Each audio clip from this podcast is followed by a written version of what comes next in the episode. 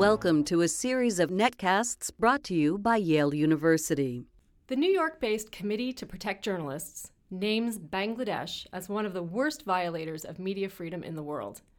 Its 2009 report states that Bangladesh is one of the top 14 countries where journalists are murdered on a recurring basis and governments are unable or unwilling to prosecute the killers.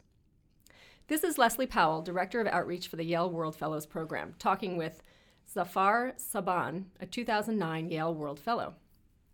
Zafar has been the op ed editor and a columnist for Bangladesh's English language newspaper of record, the Daily Star, for the past six years.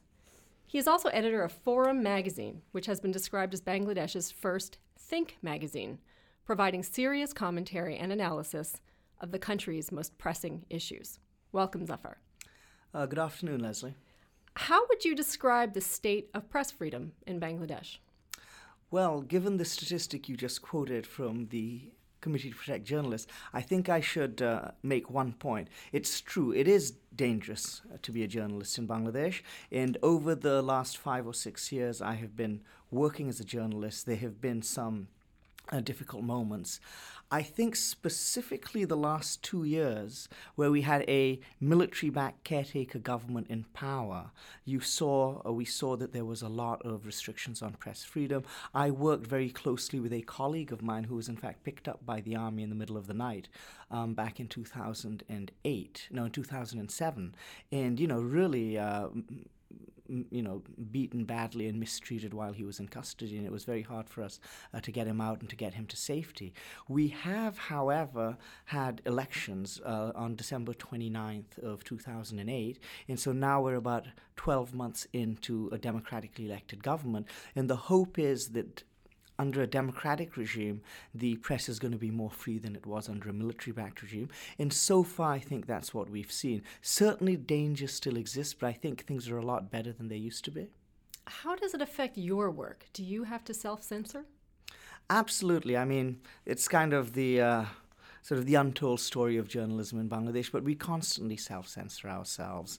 And, you know, as I said, things are not nearly as uh, restricted as they were when the military was running the show, but even under democratic. Uh, uh, dispensations, they are everyone, you know, there are limits to what we'll print. For instance, the last democratic government, uh, which uh, stepped down in 2007, the son of the prime minister was f- involved in a lot of notoriety, but we never would run any stories about him uh, simply because it was just really too uh, dangerous. Um, uh, made us too vulnerable. Similarly, even even though the current government is, I think, far more open than either the, the previous military government or the democratic governments which we've had before, I still think there are places we wouldn't go. We would be very cautious about, uh, you know, uh, printing certain things which we think would bring the the newspaper into, uh, you know, into direct conflict uh, with the government. So that's something we do have to worry about.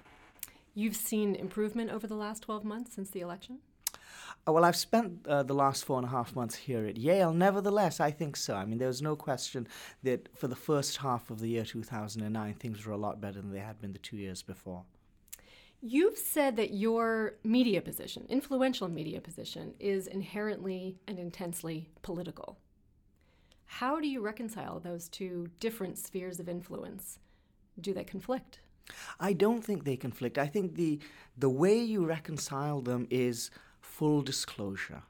I think as long as you are very open, uh, any newspaper is very open about what its political positions are, what its uh, um, ideology it supports is, and where it stands on the issues, then it is not. Um, uh, there's no real conflict of interest. There's real no problem with the newspaper playing a political role because I think newspapers and all media outlets, like it or not, admit it or not, do play a political role. I think the problem arises is when you masquerade as being a completely part, uh, non-partisan and completely uh, objective when you're actually pushing a certain agenda. So I think with the newspaper I work for, for instance, I think we do strive to be as objective as possible. Nevertheless, obviously, there are certain positions we hold, a certain place we come from. As long as we are uh, open with our readers about that and make no bones about where we stand, I think they then trust us to impartially report the news, but at the same time understand that we also have an ideological position,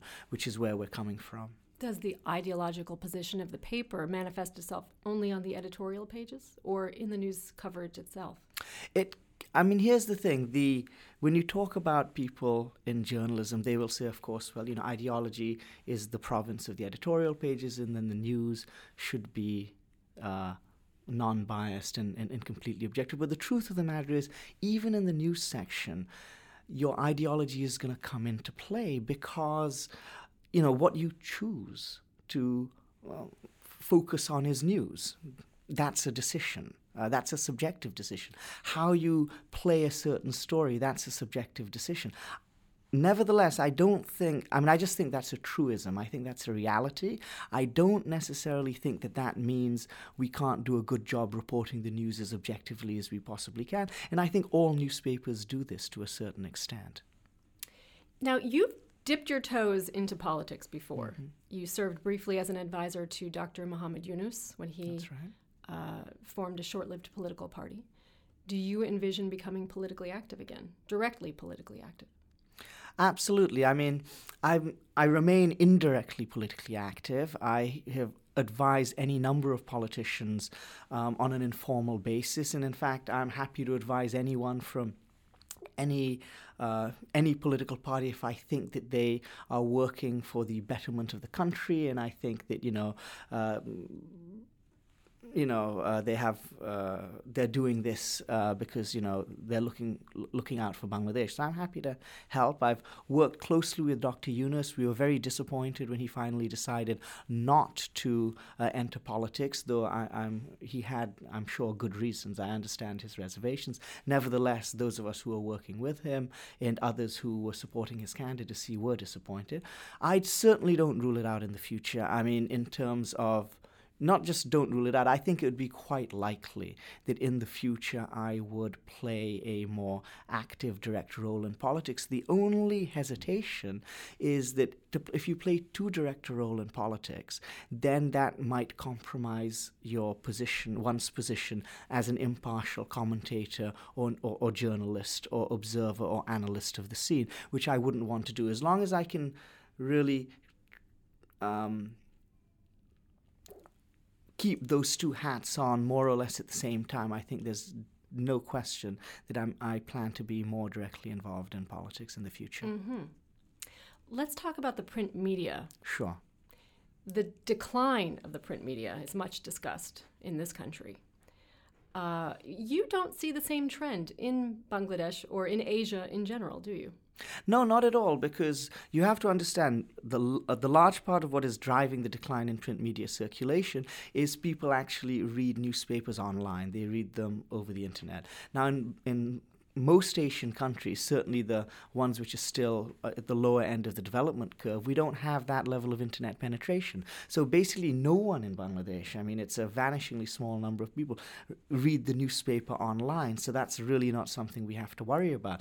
The problem, of course, in the West is that everyone is now reading the newspaper online, except on, it's very hard to monetize uh, uh, to monetize that. I believe I've got a friend of mine, he's the managing editor of the Washington Post. He says, uh, each print subscriber brings him $500 of revenue a year. Each online subscriber brings in $15 of mm. revenue a year. That's the problem they're facing. We don't face that problem in Bangladesh. And I think, you know, most countries, certainly all countries in South Asia, don't face that problem. And I would suspect even in Southeast Asia, there may be other problems or other restraints on, on, on journalism, but that probably is not one of them. Is it just a matter of time then, once modernization continues and people get computers? What happens? Yeah, I mean, I think eventually, obviously, the. Uh, the same problems which uh, people are facing here in the West, we are going to be facing because, you know, uh, we're probably, you know, 15, 20 years behind the curve. But of course, ideally, I would like to live in a, in a country where internet penetration has reached all corners of the nation. And you know, if that's our developmental goal, obviously that's going to have a negative uh, repercussion on the um, print newspaper industry. So I think, but I think that'll give us plenty of time to solve the problem. We can see what happens in other countries. And remember, the problem is not that people are not going to be reading newspapers. People still read newspapers. The problem is they just read them in a different form. And all we have to figure out is how to make that form profitable for us, which I think is doable. Switching gears. Sure. Before accepting your position with the Daily Star, you were a lawyer and a school teacher here in the States, in New York. That's right. Tell me why you gave those things up to do what you're doing now. Okay. Well, you know, um, I loved being a school teacher. I've taught uh, high school in the Bronx and also Newark, New Jersey, and I've also taught high school in Bangladesh as well.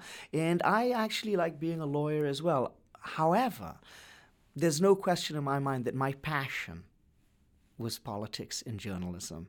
Uh, you know, when I was working as a lawyer in New York City, I would still spend hours a day, you know, reading newspapers, reading blogs, writing letters to the editor, uh, writing op ed columns. So it finally it occurred to me one day, I was like, you know something? Maybe you ought to do this for a living.